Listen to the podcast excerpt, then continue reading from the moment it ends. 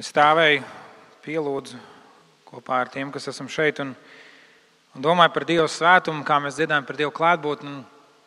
Un domāju par to, ka no vienas puses Dieva klātbūtne ir, ir ārkārtīgi biedējoša.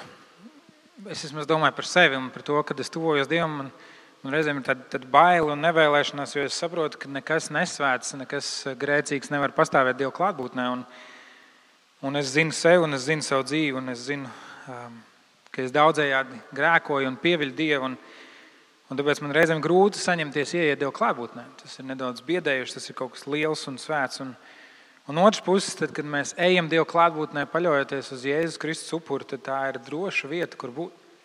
Tā ir dziedinoša vieta, kur būt, kur tās bailes, ar kurām mēs varbūt ejam pie viņa, kur tas smagums, kas mums um, šķiet nelaiž viņam klāt, kad, kad tas tiek paņemts prom un piedots. Un par to mēs šodien arī runāsim. Par, par atdošanu, par to, kā mēs lūdzam, piedod mums mūsu parādus, kā arī mēs piedodam saviem parādniekiem. Un, uh, es domāju, ka katrs no mums dzīvē kaut kam kādā brīdī ir bijis parādā. Vai tas ir bijis uh, piečuks, ko mums kādā brīdī vajag aizņemties, jo mums nav, uh, vai varbūt tas ir bijis kāds kredīts vai nomaksa, vai, vai varbūt tas ir lielāks, un mēs uh, zinām, kā tas ir. Un, uh, Um, kad tas parāds, viņš, um, Latvijas saka, parāds nav brālis, ne? viņš nospiež, viņš ir kā tāda nasta, no, no kuras gribas tikt vaļā. Tad sajūta, ka mēs neesam brīvi, ka mēs esam sasieti. Es atceros bērnībā, uh, mēs dzīvojām kopā ar mammu un, un māsu, un vecākas brālis jau bija izaudzis un, un, un devies mācīties uz Rīgu. Un mums bija uh, izveidojies um, parāds par komunālajiem maksājumiem. Un, Mana māma audzināja mūs vienus, un es redzēju, cik ļoti tas viņu nospiež. Un tajā brīdī mēs sākām dzīvot ļoti taupīgi, un māma brīžiem strādāja pat trīs darbos, lai šo parādu nomaksātu. Un es atceros, cik atviegloti viņi jutās tajā brīdī, kad šis parāds beidzot bija nomaksāts. Un šis gadījums manā dzīvē ir iespiedies tik ļoti atmiņā. Un ik reizi, kad, kad, kad man ir Ir tāds kārdinājums kaut ko darīt ātri un uzreiz, un, un iekulties parādos, kā saka, es atceros to un, un tiešām cenšos savu dzīvi dzīvot, lai nebūtu šajā parādu nastā. Tomēr daudziem šī parāda nasta ir ikdienas realitāte. Šobrīd ar visiem ātriem kredītiem aizņemties un dzīvot uz parādu ir ārkārtīgi viegli. Tomēr es gribu teikt, ka aizņemties īpaši šajos ātrijos kredītos ar milzīgiem procentu maksājumiem ir ne ekonomiski gudri, ne arī emocionāli veselīgi. Ekonomiski gudri tas nav tāpēc, ka tu vienmēr atmaksāsi vairāk, un parasti krietni vairāk. Un, ja tev liekas, ka tev nav naudas un ka tev vajag aizņemties, tas ir pilnīgi muļķīgi, ja tu pēc tam maksāsi vairāk. Iespējams, ir kāda cita situācija, kāda cita izēja, um, kā, to, kā to situāciju atrisināt un, un, un panākt to, ka tu vispirms iekrāji un tad tērē. Tas nav ekonomiski gudri un arī tas nav emocionāli veselīgi. Jo, kā jau teicu, tas, ka mēs esam kādam parādā, tas mūs sasien un, un liek justies kā tādiem kalpiem, kā vergiem, kamēr mēs neesam tikuši brīvībā no tā, kamēr mēs to neesam atmaksājuši. Un, lai kā arī mēs censtos izvairīties un dzīvot bez parāda, tomēr ir kāds parāds, kur mēs visi nespējam atmaksāt, kur mēs visi esam parādā. Varbūt reizē mēs par to nemaz tā neiedomājamies, jo mēs domājam, ka Nu, es taču esmu brīvs, man priekšnieku nav. Es daru, ko gribu. Tomēr, ja mēs skatāmies Bībelē, tad Bībele runā par kādu parādu, ko ik viens cilvēks ir parādā. Un es gribu lasīt no Mateja evanģēlīja 18. nodaļas, sākot ar 21. pantu. Tad Pēters piegāja viņam, tas ir Jēzus, klāt un jautāja, cik reižu man jāpiedod savam brālim, kas grēko pret mani? Vai pietiek līdz septiņām reizēm? Jēzus viņam atbildēja: Es tev nesaku līdz septiņām reizēm, bet gan līdz septiņdesmit reizes septiņām. Tādēļ debesu valstība ir salīdzināma ar ķēniņu, kas nolēma prasīt norēķinu saviem kalpiem. Kad viņš sāk to darīt, viņam pieved kādu, kas viņam bija parādā desmit tūkstošu talantu. Un tā kā viņš nespēja samaksāt, viņa kungs pavēlēja pārdot gan viņu pašu, gan viņa sievu un bērnus, gan visu, kas tam bija, un parādu samaksāt. Kad kalps krita pie zemes un lūdzās, pagaidi uz mani, es tev visu samaksāšu. Kungs iežēlojās par šo kalpu un atlaida tam aizdevumu.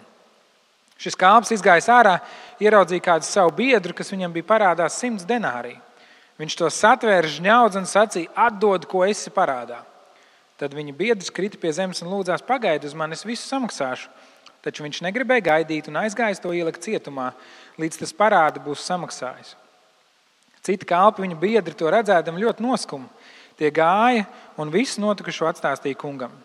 Tad kungs viņu pasauca un sacīja: Tu nelietīgais kalps, visu tavu parādu es tev atlaidu, kad tu lūdzi. Vai tev tāpat nevajadzēja apžēloties par savu biedru, kā es par tevi apžēlojos?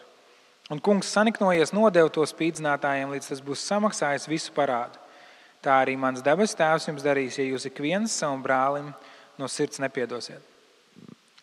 Skarbi un smagi vārdi, kas nāk no mūsu kunga Jēzus mutes. Un, ja mēs skatāmies uz šo līdzību, tad mēs redzam, ka Jēzus to stāsta ar vienu domu, lai mēs ieraugam sevi kā tie, kur ir parādā šo lielo summu, šos desmit tūkstošu talantus. Un mēs varam domāt, nu, ko tad es Dievam esmu parādā? Ko tad es tādu esmu izdarījis? Pagājušajā svētdienā mēs runājām par mūsu ikdienas vajadzībām, par mūsu dienascho maizi un par to, ka viss, kas mums ir un viss, kas mums tiek dots, patiesībā ir no Dieva. Mūsu vajadzības atgādina mums par mūsu atkarību no Dieva. Dievs ir radījis šo pasauli, radījis visu, kas tajā ir, tā skaitā arī cilvēku. Dievs ir iedvesis savu dvašu cilvēkā, un Dievs ir pavēlējis cilvēkam pārvaldīt zemi, rūpēties par to. Tomēr cilvēks savā lepnumā ir pārkāpis robežas, kuras nospraudzis Dievs. Cilvēks, ja mēs tā varam teikt, ir piesavinājies to, ko Dievs viņam ir uzticējis. Dievs to, ko Dievs eh, cilvēkam iedeva, lai viņš to pārvaldītu, ir savācis sev un nosaucis par savu. Un viņš ne tikai to ir savācis sev, bet viņš to, ko Dievs ir devis, lieto eh, veidos, kas ir pretrunā Dieva nodomam, kas ir pretrunā ar Dieva gribu. Cilvēks pats grib būt Dievs. Un savā ziņā mēs varam teikt, ka cilvēks ir parādu jūgā, jo cilvēks ir parādā Dievam to, ko Dievs viņam ir devis. Cilvēks ir parādā, cilvēks ir atbildīgs par to, kas viņam ir dots. Par dzīvību, par laiku, par enerģiju un resursiem. Un šis grēks, šī sacelšanās pret Dievu ir paverdzinājusi ikvienu cilvēku. Ik viens no mums tā vai citādi sevi ieliek tronī. Un Dievs Ādamam un Ievai teica, ka sekas tam, ka cilvēks izvēlas grēkot, ja pārkāpt šīs Dieva noliktās robežas, ir nāve. Un, kad viņi grēkoja, tam sekoja atšķirība no Dieva. Viņi tika izraidīti no ēdienas dārza un beig beigās viņi arī nomira. Un es varu saprast, ka cilvēks, kurš netic Dievam, kurš netic, ka Dievs ir visa radītājs, viņš arī nejūtas Dievam neko parādā. Tas gan nemaina, nemaina to, ka kādu dienu šis parāds būs jādod. Kādu dienu mums katram būs jāatbild ar to, ko mēs esam darījuši ar savu dzīvi, kā mēs esam dzīvojuši. Un problēma, problēma ir tajā, ka cilvēks nespēja atdot Dievam šo parādu. Ka cilvēkam nav resursu, lai šo parādu atdotu. Cilvēks nespēja dzīvot pēc Dieva noliktā standarta. Cilvēks nespēja dzīvot pēc Dieva nodoma. Un tieši tāpēc bija jānāk Jēzum Kristum, kurš kļuva par šo parādu izpircēju.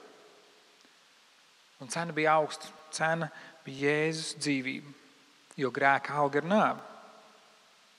Bet Jēzus Kristus augšām cēlās un nāve uzvarēja. Nāve vairs nevalda pār mums. Mēs varam būt šī, brīvi no šīs grēka verdzības. Mēs varam būt brīvi no šī parāda. Tad, kad mēs atzīstam savu bankrotu Dieva priekšā, kad mēs sakam, Dievs, mums nav ko tev samaksāt, kad mēs iesniedzam šo maksāt nespējas pieteikumu, un kad mēs lūdzam Dievam atdošanu par to, ka mēs esam izpļakerējuši, izm, e, vienkārši nerūpīgi izmetuši ārā to, ko Dievs mums ir dāvājis. To sauc par grēku nožēlu. Un tad, kad mēs tuvojamies Dievam grēku nožēlā, mēs piedzīvojam to, ka Viņš šo parādu mums piedod. Tomēr ar to viss nebeidzas. Kā mēs redzam, gan šajā lūkšanā, ko Jēzus māca saviem mācekļiem, gan arī um, citās vietās, teiksim, Mateja Vāģēlē 18. nodaļā, ir turpinājums. Tām, ka tu esi piedzīvojis atdošanu no mūsu debes tēva un viss šis parāds tev ir piedots, ir aicinājums, ja pavēle piedot citiem. Kāpēc tas ir svarīgi? Ir skaidrs, ka agrāk vai vēlāk mēs viens otru sāpinām. Kad kādi pāri nāk pie manis un vēlas, lai es viņus salālāju, šī ir viena no lietām, ko es viņiem saku. Un, un parasti viņi saka, nu, nu, nē, nu, tā jau nav. Man, man šajā cilvēkā nekas nekaitina, viņš man nav nodarījis pāri, viņš ir ideālais cilvēks. Mēs tādam rozā brillēm viens uz otru skatāmies. Un, un es viņiem saku, labi, tas ir labi, ka jūs tā jūtaties šobrīd. Tā tam vajadzētu būt. Bet paies gads, divi, pieci, desmit, noteikti būs kādas lietas, kā jūs viens otram nodarīsiet pāri. Jūs viens otru sāpināsiet, tas ir neizbēgami. Un bez atdošanas nav iespējama izlīgšana. Bez atdošanas nav iespējams tādas patiesas attiecības. Jo Dieva valstība nav tikai cilvēks un dievs, kur cilvēks saņem Dieva doto atdošanu, bet Dieva valstība ir, ir Dievs un cilvēki, Dieva draudzene. Un šai Dieva draudzē, kas esam mēs, mums ir jādzīvo Dieva mīlestībā vienam pret otru. Un līdz ar to tā atdošana ir, um, ir ārkārtīgi svarīga mūsu attiecībām. Jo citādi mēs dzīvojam tādā ilūzijā. Mēs vai nu izliekamies, ka mēs viens otru nesāpinam, mēs viens otram nedaram pāri, un, un ka mums nav problēmu un nesaskaņa. Un, un ja tā ir, tad visticamāk um, Tas mūsu attiecības ir virspusējas, viņas ir iluzioras, viņas ir seklas. Un otra lieta ir, kad mēs sastopamies ar šīm problēmām, mēs varbūt atveramies viens otram, uzticamies un tiekam sāpināti. Tad otrs variants ir, mēs vienkārši ejam prom. Mēs tiekam sāpināti un mēs dodamies kaut kur citur, kur, um, kur mūs vairs nesāpinās. Un tad mēs tiekam sāpināti arī tur un mēs dodamies atkal tālāk. Un tā mēs ejam pa riņķu uz dzīvi, līdz kamēr mēs saprotam un sastopamies ar to, ka mums ir vajadzīga atdošana un mums ir vajadzīgs piedot. Lasot šo lūgšanu, ko Jēzus māca saviem mācekļiem, šie panti, 14. un 15. pāns pēc šīs lūgšanas, liek mums uzdot jautājumu, vai mūsu atdošana ir kā nosacījums tam, ka Dievs mums piedod.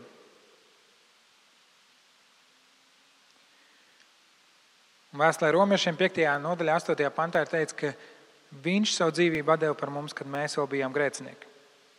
Dievs savu mīlestību uz mums parāda, mums mūsu grēkus, piedodot arī tad, kad mēs nespējām un negribējām piedot. Respektīvi, tas, ko mēs redzam, kad motivācija Dieva mīlestībai, Dieva piedošanai, ir viņa gribas izpausme. Tas ir tas, ko viņš vēlas darīt. Tas nav atkarīgs no mums. Mēs nevaram teikt, Dievs, redzi, es taču piedevu, tu man arī piedod. Jo tad sanāk, ka mēs būtu šo parādu Dievu priekšā atmaksājuši ar to, ka mēs esam kādam piedevuši parādu.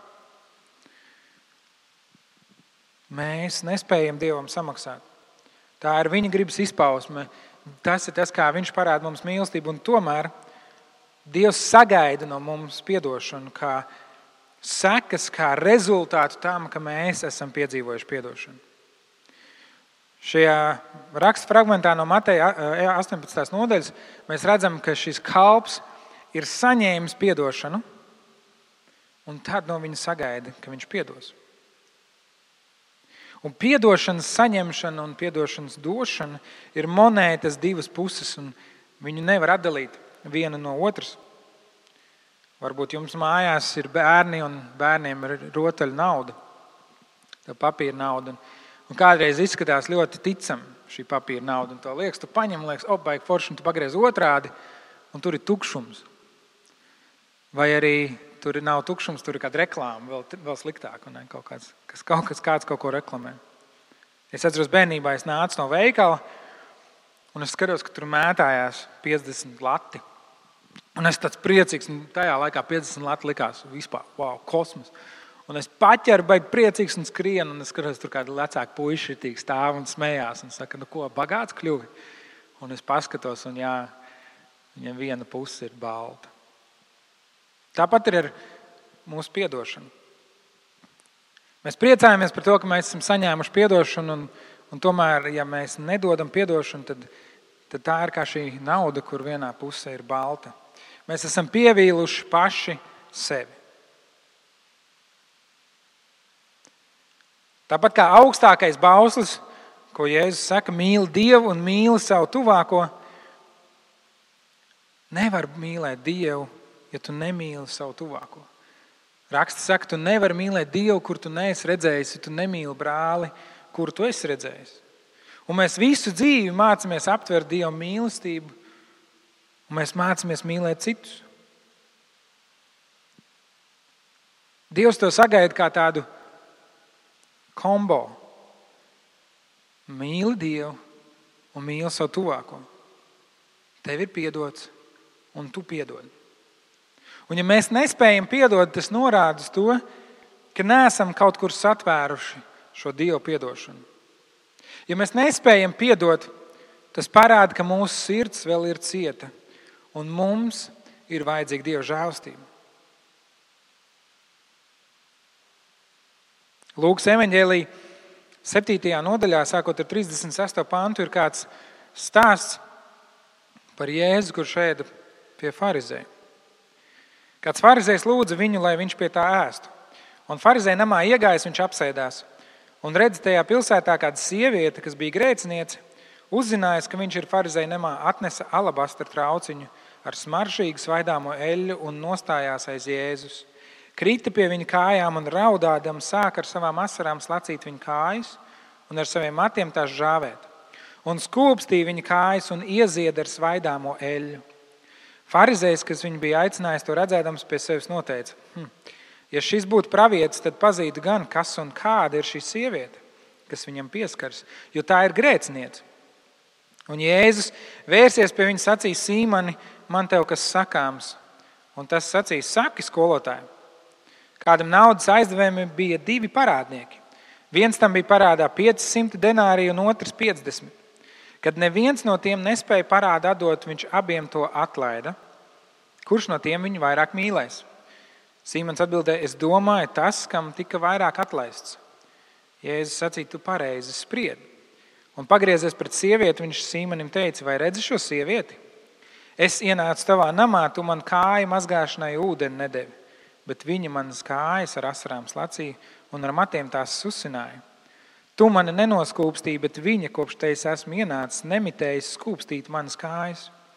Manu galvu ar eļļu tu neesi svaidījis, bet viņa ar smaržīgo eļļu svaidīja manas kājas.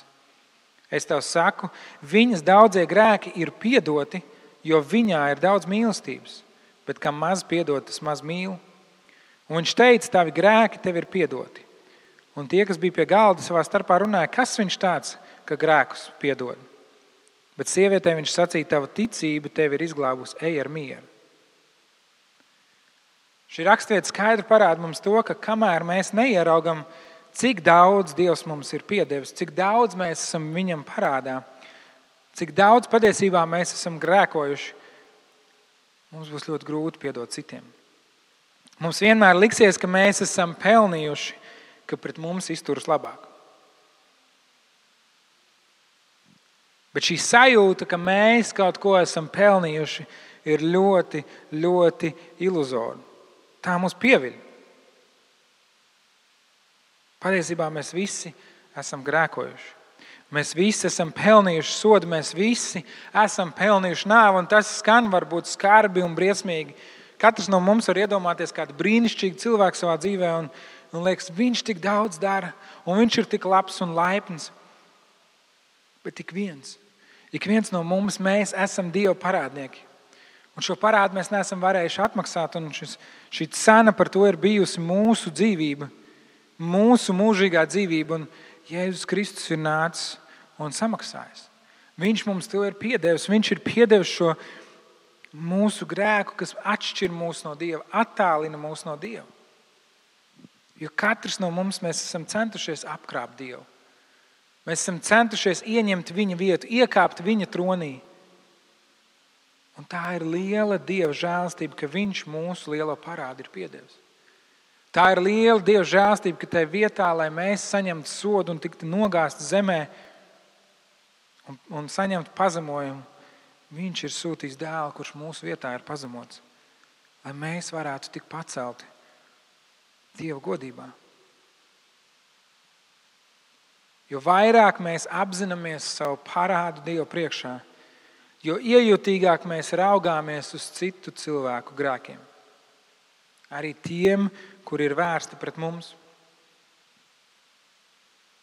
Un tad, kad mēs lūdzam šo lūgšanu, piedod mums mūsu parādus, tieši tādā secībā to mēs arī lūdzam. Mēs, mēs, mēs varam pārdomāt, mēs pat varam uzskaitīt, mēs varam nosaukt vārdā tos grēkus, mēs varam lūgt, lai Dievs Pārbauda mūsu sirdi, kā psalma autors saka.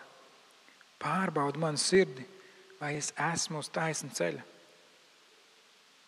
Un vadi mani pa taisnības ceļu. Piedod mums mūsu parādus, ka mēs lūdzam par saviem parādiem, par to, kā mēs esam grēkojuši, kā mēs esam sāpinājuši Dievu, kā mēs esam sāpinājuši viens otru. Un tad, tad kad mēs esam ieraudzījuši savu grēku, un mēs esam ieraudzījuši lielo žēlstību, ko Dievs mums ir devis. Mēs varam teikt, ja jau Dievs man to ir piedevis, arī es tiecos piedot. Tas gan nenozīmē, ka atdošana vienmēr nāk viegli un uzreiz. Tas nav tik vienkārši. Ir lietas mūsu dzīvē, ir pāri darījumi un sāpes, kuras ir īstas un dziļas. Un reizēm ir vajadzīgs ilgs laiks, lai tās tiktu dziedētas. Cilvēcīgi spriežot, mums ir pamats dusmoties, mums ir pamats atriepties, ja kāds mums ir pievīlis, ja kāds mums ir piekrāpis, ja kāds mums ir darījis pāri. Liekas, mums pienākas, tās dusmas ir taisnīgas, mums pienākas atriepties, atdarīt, mums pienākas būt dusmīgiem un rūkumu pilniem. Bet ir svarīgi apzināties, ka Šīs dusmas un rūkums tas tikai un vienīgi indē mūs pašus. Un Dieva žēlstībā un svētā gara spēkā mēs varam virzīties uz to, lai mēs varētu piedot. Un piedošana varbūt nevienmēr ir viens dienas lēmums, bet gal galā arī mums tā ir mūsu gribas izpausme. Mēs mācāmies mīlēt, un mēs mācāmies piedot. Tas ir tas, ko mēs kā kristieši darām ikdienas. Tas ir mūsu gribas vingrinājums visas dzīves garumā. Nepietiek taču, ka vakar mīlējām. Arī šodien ir jāmīl. Nepietiek, ka tikai vakar piedāvājām. Arī šodien šī atdošanai jābūt mūsu sirdī. Un šī doma, šī ideja par to, ka Dievs mums ir piedevis Ja citiem vārdiem sakot, šis evaņģēlijs mums ir vajadzīgs to dzirdēt katru dienu. Mums vajadzīgs to dzirdēt, mums vajadzīgs to piedzīvot, mums vajadzīgs to sludināt. Katru dienu. Nevēl, ja mēs domājam par šo lūgšanu, ko Kristus mācīja saviem mācekļiem, tad līdzīgi kā jūdi šo lūgšanu, viņi lūdz trīs reizes dienā.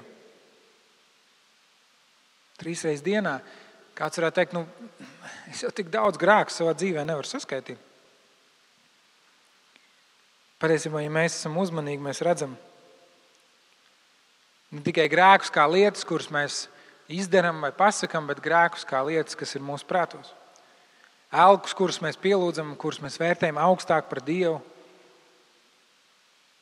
un dažādas citas lietas, kur mēs gan izrādām šo attieksmi pret Dievu, domājot to, ka patiesībā jau mēs, mums vajadzētu būt tajā tronī un mums vajadzētu noteikt, kā šīs lietas notiek. Un tas nav tāpēc, lai mēs justos vainīgi. Tas vienkārši tāpēc, ka tā ir realitāte. Mēs katrs ikdienas grēkojam, un ikdienas mums vajadzīgs šis evaņģēlijs, kurš mums atgādina, cik ļoti Dievs mūs mīl. Cik ļoti Viņš mūs mīl, cik daudz Viņš mums ir piedevis. Visas tās lietas, ik vienu slikto vārdu, ik vienu slikto domu, ikvienu slikto rīcību un ikvienu labo vārdu, labo domu un labo rīcību, kur esam veikuši ar egoistiskiem un patmīlīgiem nolūkiem. To visu viņš mums ir piedevis. Un tad, ja mēs izvēlamies nepiedot kādam, kurš ir grēkojis pret mums, tad Dievs saka, ka arī Viņš mums nepiedos. Tāpēc, ka tad, kad mēs izvēlamies nepiedot, un mēs sakām, es ar to nestrādāšu, tas ir par daudz, tas ir par smagu, tad mēs sevi ieliekam Dieva tronī. Mēs sevi ieliekam tiesneša krēslā, kurš saka, vainīgs.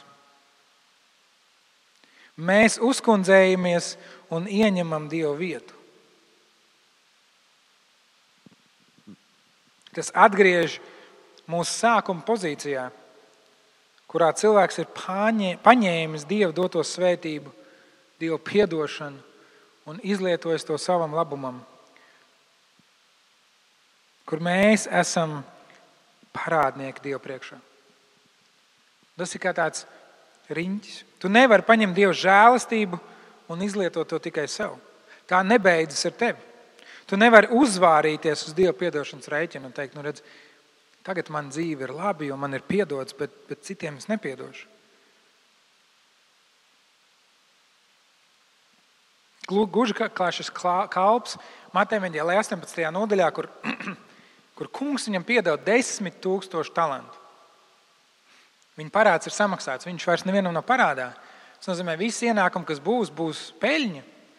Un šeit ir kāds cilvēks, kāds kolēģis, kurš ir parādā viņam simts denārijas. Un viņš teiks, grib uzvārīties. Viņš bija parādā, tagad viņš ir nodzēsts, viss viņš sāk no jauna, viņš ir pie nulles līmeņa, un tad viņš grib uzvārīties. Un arī tā mēs, ja nepiedodam tiem, kas ir grēkojuši pret mums, mēs mēģinām uzvārīties uz Dieva piedošanas rēķinu. Un tas atgriež mūsu sākuma punktā, kur mēs kļūstam par Dieva parādniekiem. Mēs paši sevi nostādām šajā pozīcijā. Mēs paši sevi noliekam vietā, kur Dievs saka, ja jūs nepiedosiet, es arī jums nepiedošu. Tas nav nosacījums. Tas vienkārši ir tas, mēs izvēlamies būt, kur mēs izvēlamies būt. Mums izvirzītā prasība piedot saviem parādniekiem atgādina mums pēc mūsu vajadzības pēc Dieva. Un tad es nerunāju tikai par lietām, kur kāds man kaut ko sliktu pateica, vai, vai kāds bija nevērīgs, vai, vai kā citādi. Bet es īpaši runāju par tām smagajām lietām, kur mēs tiešām esam piedzīvojuši nodevību vai pāri darījumu, kas ir, kas ir eh, atstājis rētas, ja varētu teikt, uz visu dzīvi. Kur mēs saprotam, ka iekšēji mums nav tāds resurss, lai tiktu tam pāri. Mēs nevaram to aizmirst, mēs nevaram pārstāt par to domāt, mēs nevaram vairs uz šo cilvēku vai cilvēkiem raudzīties ar mīlestību. Un tas ir tas, kur mums ir vajadzīga šī Dieva žēlstība. Piedošana iespējams ir lielākais pārbaudījums mūsu mīlestībai. Šodien ir Valentīna diena notiek daudz un dažādi mīlestības apliecinājumi. Un tas ir labi. Varbūt šāds dienas arī ir vajadzīgs, kur mēs varbūt kā īpaši atceramies un piedomājam par tiem, kurus mīlam. Tomēr Valentīna diena nav mūsu mīlestības rādītājs. Mūsu mīlestības rādītājs ir tad, kad mēs piedodam, kad esam sāpināti. Un, jo piedot nozīmē atdot varu. Piedot nozīmē nomirt sev un savām tiesībām atriepties. Piedot nozīmē atkāpties un teikt, es to atlaižu. Un mēs regulāri tiekam kārdināti šo varu atkal paņemt savās rokās. Mēs regulāri tiekam kārdināti atcerēties un atgādināt tos pāri darījumus, kur ir bijuši vērsti pret mums. Un mums regulāri tas jānoliek Dievu priekšā. Un atkal un atkal mēs varam lūgt piedod mums mūsu parādus, kā arī mēs piedodam saviem parādniekiem. Un tad mēs piedzīvojam, ka Dieva žēlstībā un svētā gara spēkā Viņš mums dod spēku piedot. Un sāk šis process. Un tad, kad mēs izvēlamies piedot, tas gan nenozīmē, ka uzreiz mums būs siltas jūtas un, un, un, un mīlestība pret šo cilvēku, kā tāda sajūta. Tas nenozīmē, ka varbūt vispār mums tādas būs kaut kad. Tas nenozīmē, ka mēs šim cilvēkam atkal uzticēsimies un, un uh, ielaidīsim šo cilvēku savā dzīvē un savā sirdī. Reizēm piedot nozīmē palaist. Vēlēt šim cilvēkam visu labu un vienkārši doties pretējā virzienā.